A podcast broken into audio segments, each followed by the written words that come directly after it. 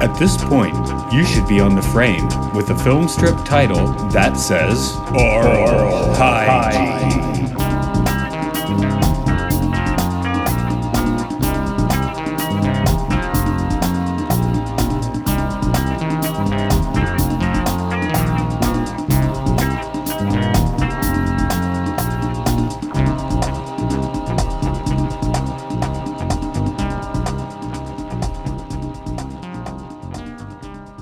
Welcome to Oral Hygiene. It's the podcast where we talk about educational films, experimental caught films, and interesting documentaries. This is Matt here. Uh, today, our guest is an author. He's written modern esoteric, future esoteric. He's got his own publishing house, CCC, and has appeared on lots of uh, shows like Coast to Coast and uh, Ancient Aliens. Is that correct? Yeah. Yeah. Okay. So, episodes.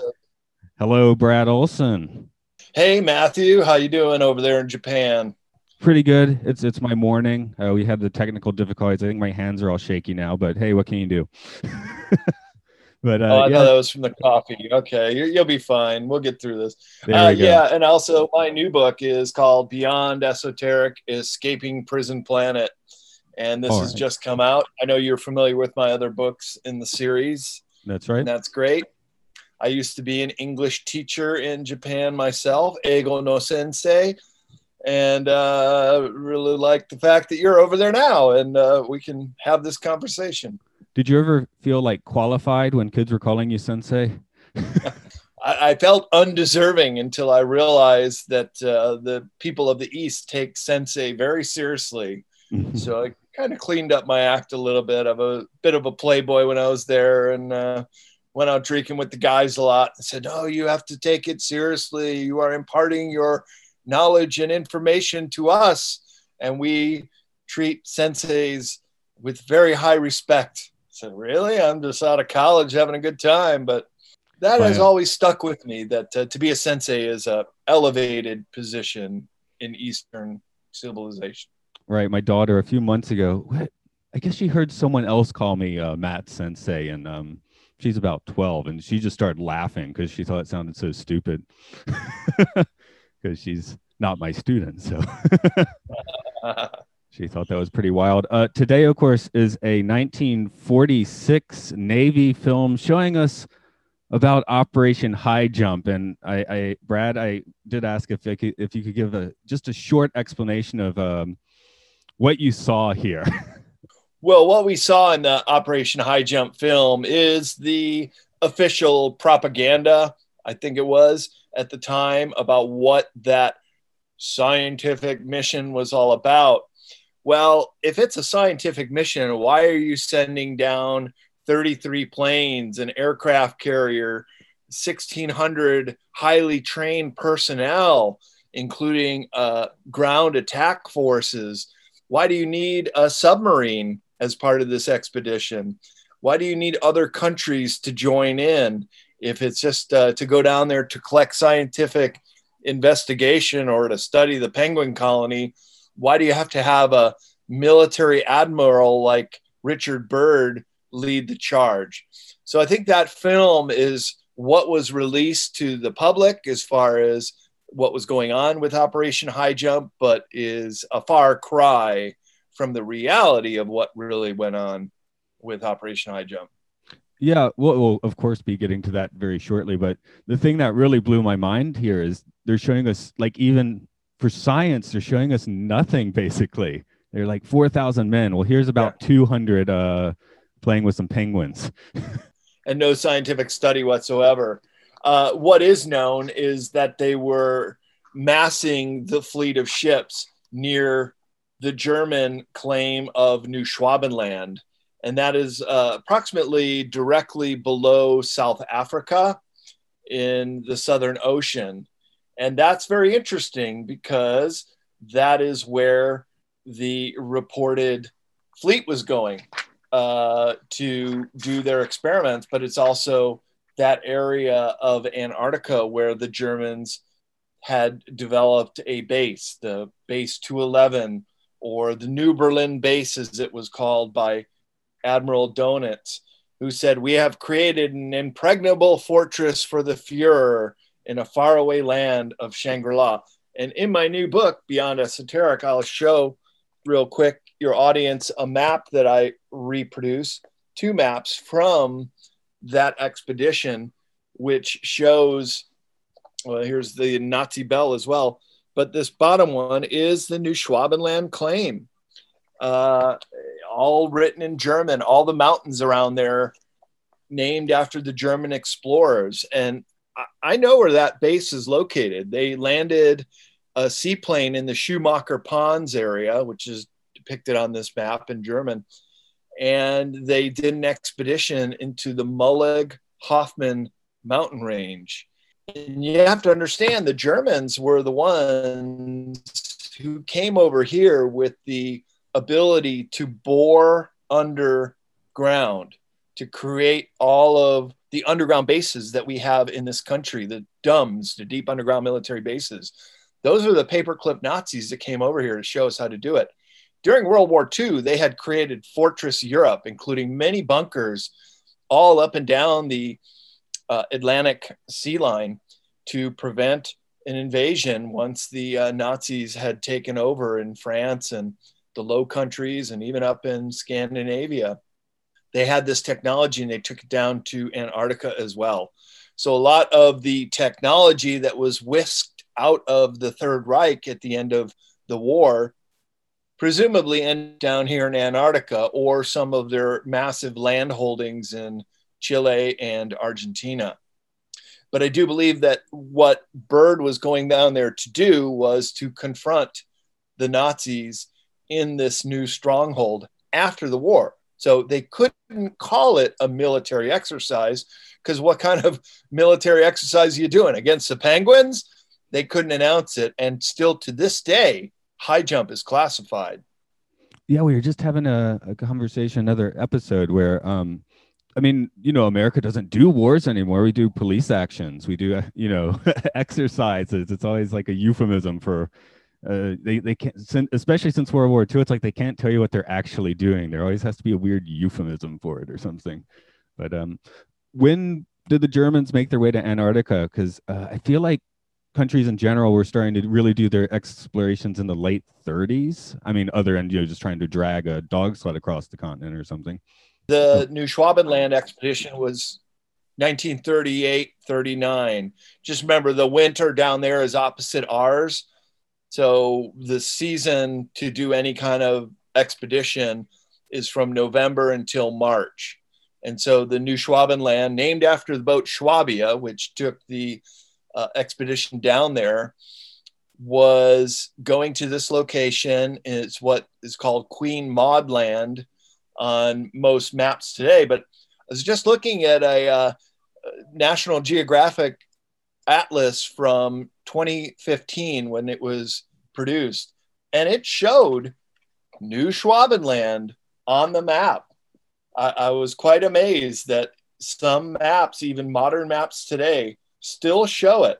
Here, I even took a picture. I'll uh, display it. Maybe you can see New Schwabenland on the bottom there of uh, Antarctica that they claimed. And the way they claimed it was they did a whole bunch of flyovers. They were surveying the area and they were dropping these 1.5 meter darts, so about five foot tall, and just with the Nazi insignia on it. And by doing so, they felt like, oh, this is our claim to the land. But uh, those claims were never recognized. However, I'll tell you this, Matthew, this is really interesting. When I was going over maps before my trip down there two and a half years ago, I was looking at some Cold War era maps from uh, the late 1980s. And West Germany had bases in New Schwabenland. So, really, the Germans never left that area, at least not for any prolonged period of time, and then just renamed them West German bases. And now they're unified Germany bases in the same area. That's where they have remained this whole time. Yeah, when the you know the collapse of Germany at that time, uh, uh those little outlying bases and things, they're obviously going to uh, secure up and bundle up for uh, whatever's coming next. Yeah, you bet. Which I guess in this case was high jump was coming next for the folks in New Schwabenland. Well, it was indeed, and and high jump turned into a hot battle. It's known as the Battle of High Jump. I've researched and read many books, uh, anything I can get my hands on, concerning what happened at that period in late 1946. M- mind you, Operation High Jump was supposed to be a six month operation, yet something happened where the whole armada of ships turned around and retreated two months into the six month trip. So the Battle of High Jump took place in late December 1946. And by most accounts, what happened was they were doing a flyover in this mountain range called the Mühlig-Hofmann Mountains and found some above ground buildings. They did a couple light, and they were going back on the second day, and they were going to start to ca- carpet bomb this area when all the planes that had taken off from the USS Philippine Sea just went blip right off the radar, no contact, never saw those pilots ever again. They found some of the debris from the planes, but no men were recovered at a great loss of life. That very same day, up out of the water rose what we would describe as flying saucer type UFO crafts that came up out of the ocean. None of the conventional warfare bombs from World War II could take down these craft.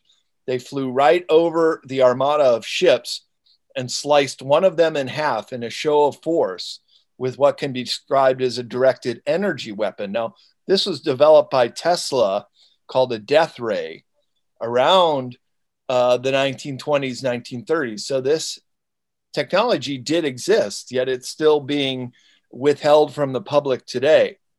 Also, what's being withheld from the public today is what happened after the Battle of High Jump when Admiral Byrd was retreating. He was a little more talkative than the military wanted him to be. And he said to a journalist when they were in port in Chile that we have a new enemy and we will be confronted with a new enemy that has the ability to fly from pole to pole at incredible speeds. And again, we're not recognizing that there is a plane today that could fly from the pole to pole at incredible speeds.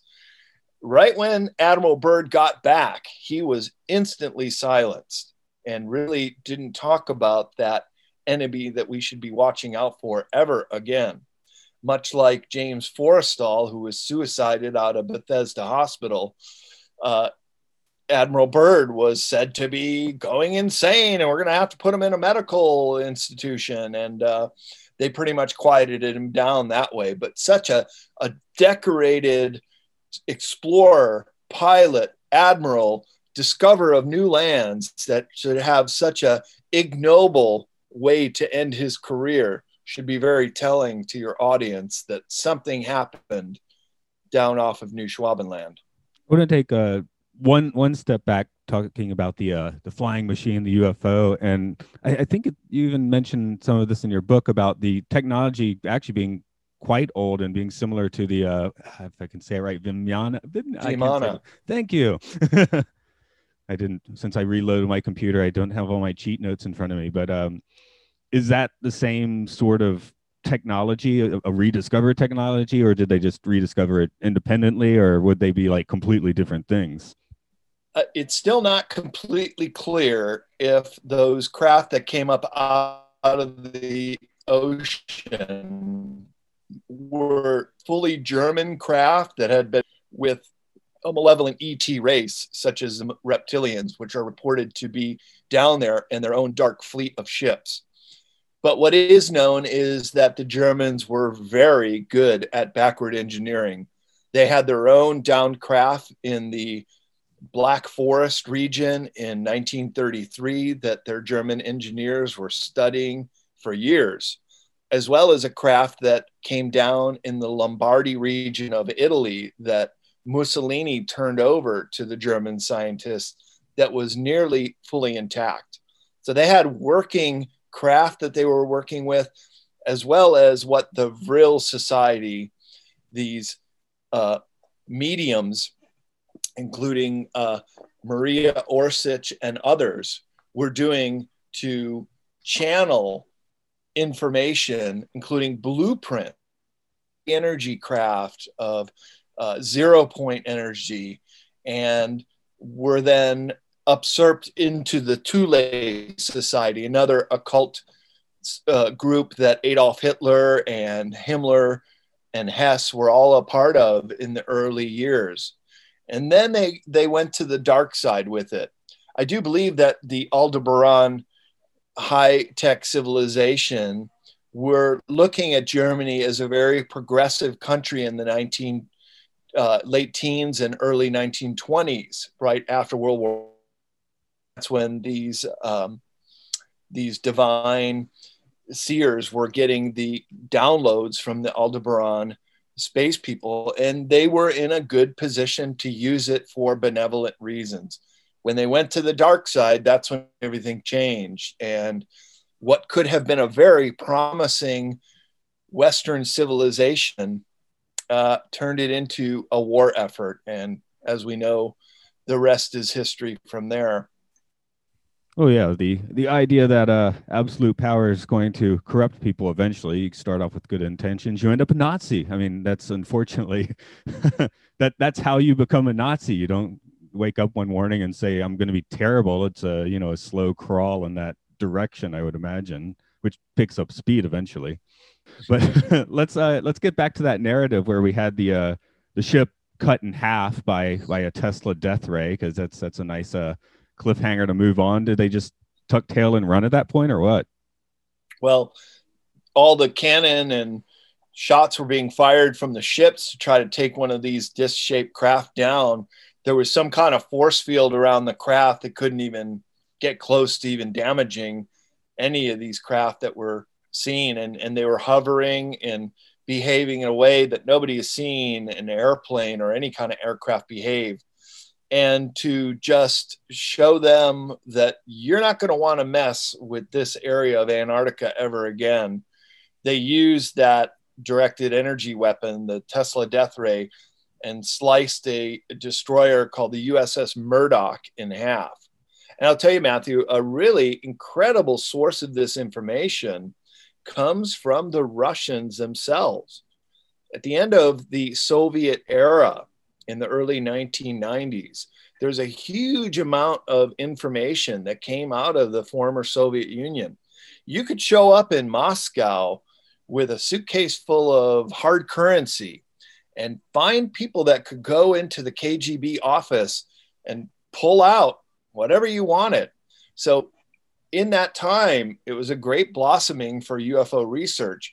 New alien autopsy videos, new retrieved crashes of the Russians were coming out, shot from multiple angles, which would be very, very difficult to try to fake that, as well as all the information that the Russians had about what happened at the Battle of High Jump.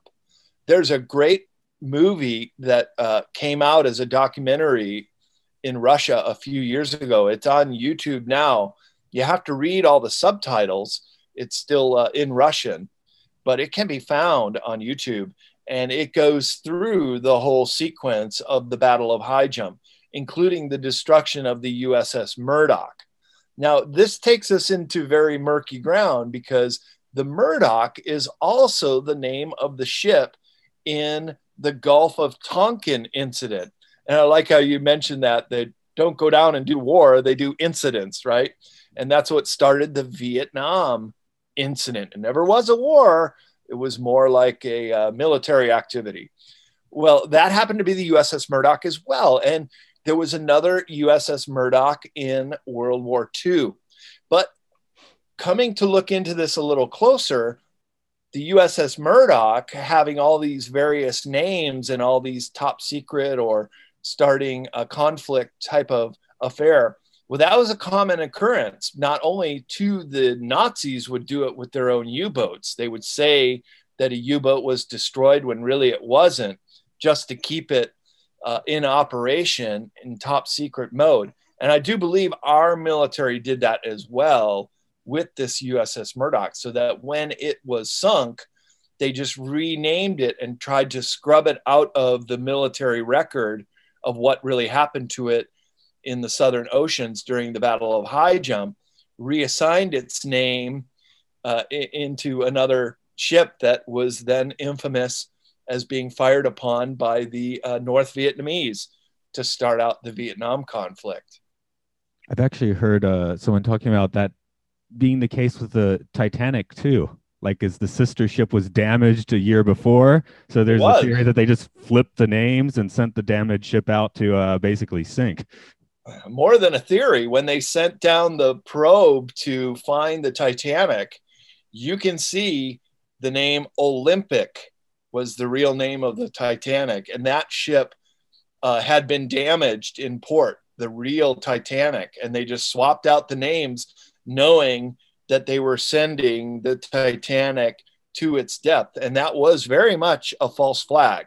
The sinking of the Titanic had all the top industrialists in America who were going to discuss the merits of whether or not we should usher in the Federal Reserve. Right at the very last minute, JP Morgan himself said, Oh, I'm sick. I can't get on that boat. And he sunk Astor, a billionaire at the time, and several other very wealthy Americans to their death because remember, there wasn't enough lifeboats. Funny that they're sailing, steaming straight on into iceberg country, and they didn't have enough lifeboats for everybody. So it was women and children first. And so all these industrialists who would have opposed the Federal Reserve System went down with the ship that day. And that was, yep, a renamed ship. You got that right, Matthew. I mean, even today, uh, if you really want to get rid of your problem, you dump it in the deep ocean. no.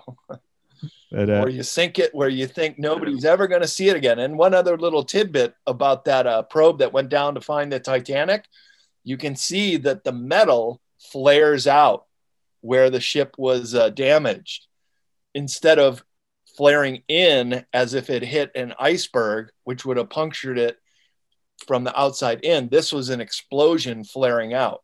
It actually was sunk by a false flag bomb going off, all the while knowing that they would say that they hit an iceberg, which was not the case.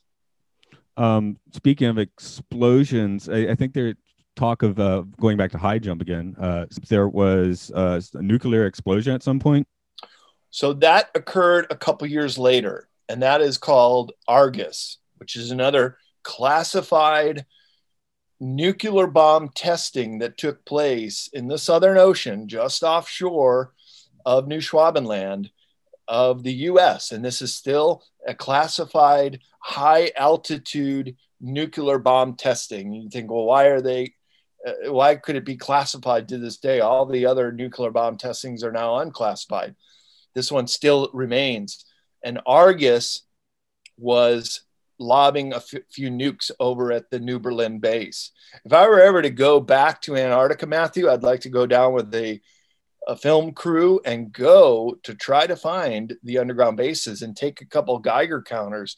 If we were to find any traces of radioactivity, that would then prove that uh, those nuclear bombs were being lobbed over towards the New Schwabenland. And believe me, the US did not forget the humiliating defeat of the Battle of High Jump, and they always wanted to get revenge.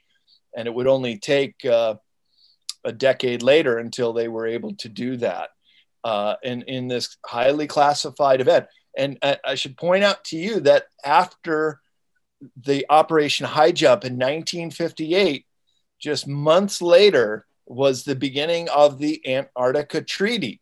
And one of the clauses, one of the main parts of this treaty is that no nuclear testing will ever take place in Antarctica, and none has ever since. But why would they put so much emphasis on that nuclear ban if it's never happened before? Well, maybe it did just happen right before, and that they wanted to say, well, never again.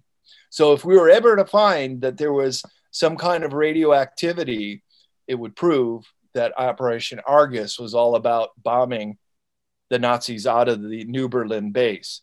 But by then, I do believe they knew it was coming and they had moved most of their holdings to South America. And when I was in South America as a precursor to my trip down to Antarctica two and a half years ago, I discovered that there are huge tracts of land that were bought up by Germanic people in the uh, lead up to World War II and then immediately after. They were flush with gold and cash and bonds and bought up these tracts of land in Chile and Argentina, some the size of our small states here in America, about the size of Connecticut. And they are, are, are very well protected. You can't just go in there. Even the Argentinian and Chilean uh, military has a hard time even accessing these areas, even though it's in their country. Almost like we have Area 51 within the Nellis Air Force Range. There are these protected pockets in South America where I do believe that the Nazis moved this technology out of Antarctica.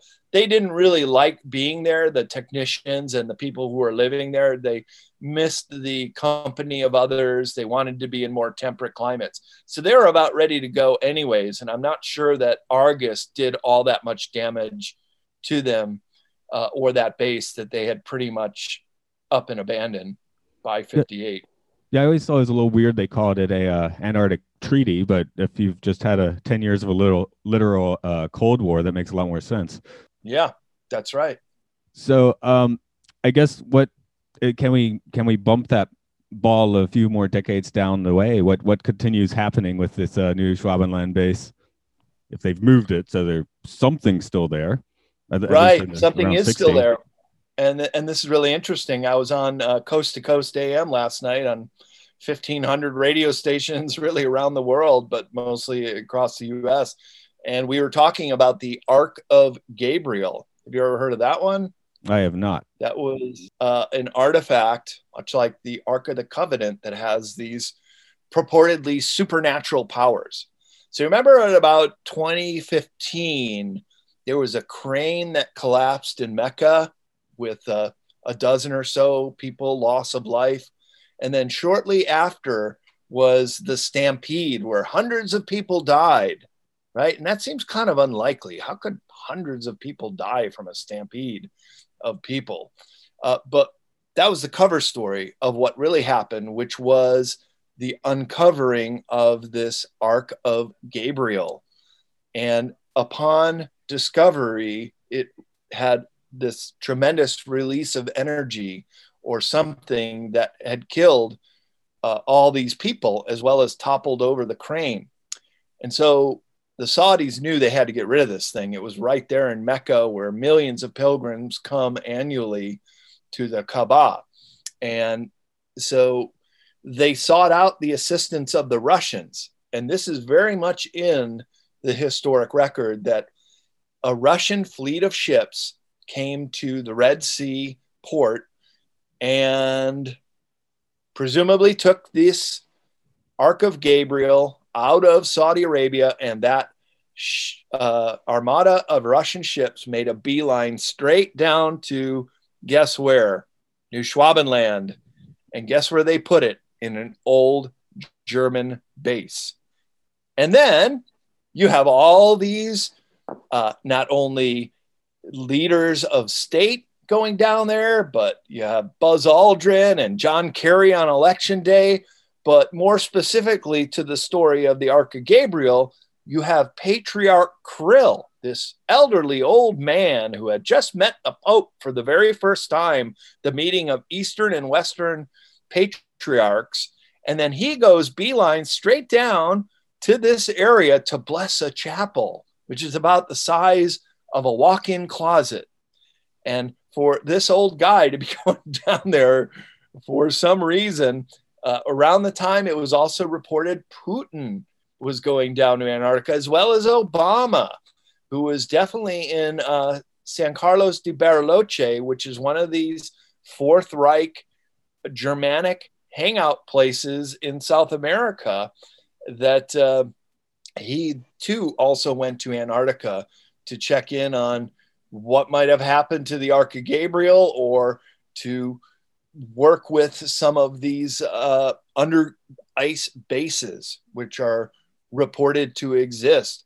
And just think about this, Matthew, that the Antarctic polar plateau is over two miles thick of ice.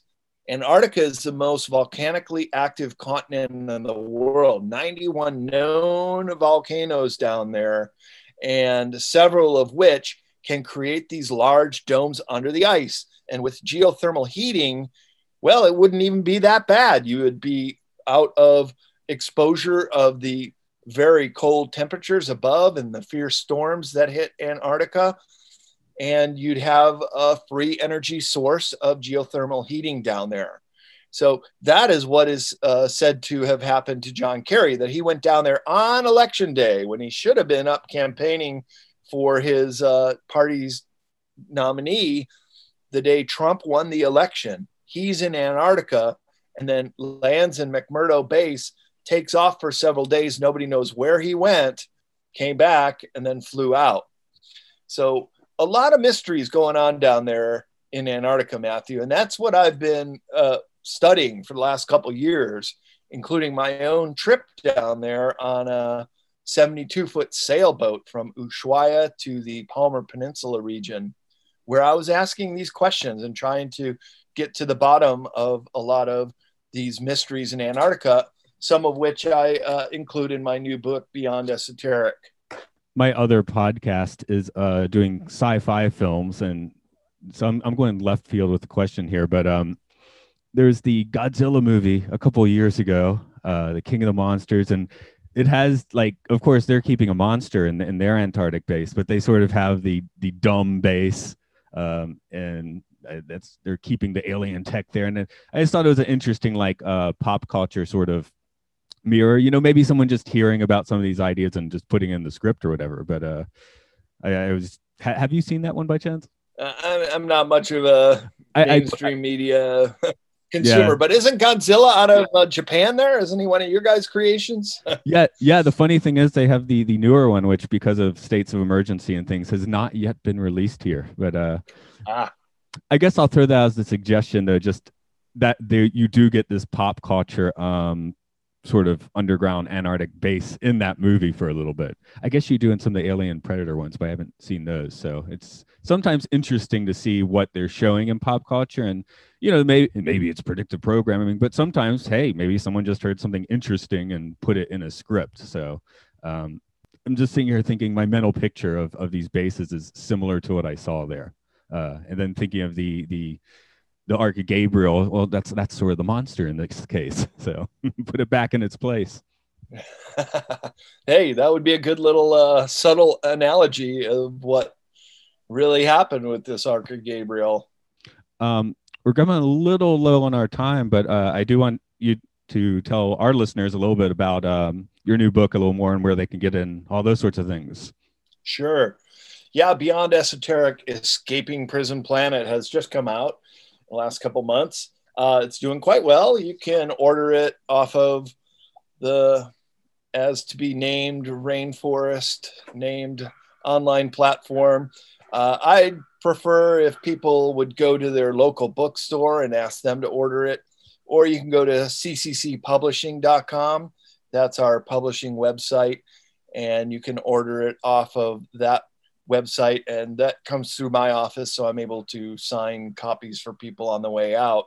However, I have to warn if anybody's ordering from overseas, it could be very expensive just because postage has gone up quite a bit uh, for overseas parcels, something like uh, 25, 28 US dollars just to ship. So it might be better to see if your local bookstore, if you're overseas, can order it for you, and then they can get it uh, at, at a much less postal rate, I would suppose. Um, but yeah, it's doing well, uh, kicking ass in uh, sales rank, and um, it's complementing the other books in the esoteric series as well.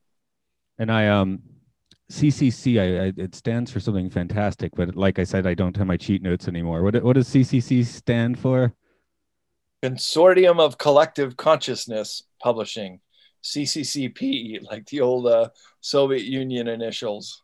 Yeah, that caught my eye. Um, this and a few other podcasts, we we've put it under the um the umbrella of on Patreon of a podcastius pod no podcastium podcastius. It's it's uh, it's like uh, it's the same sort of line of thought. So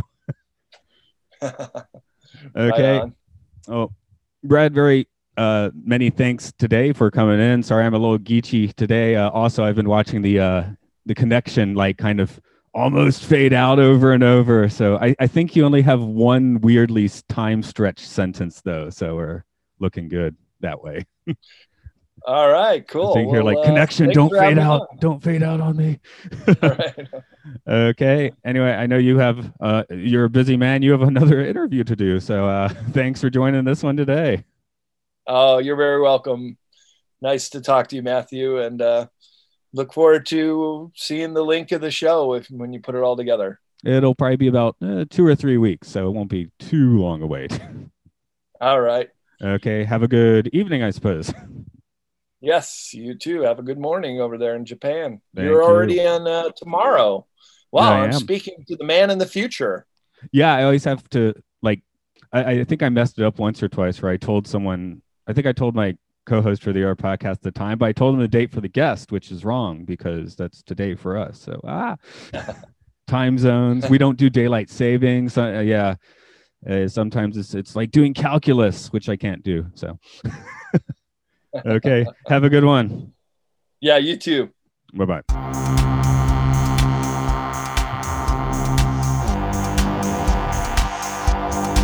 Did you advance the film strip? Are you on the final page? Well done.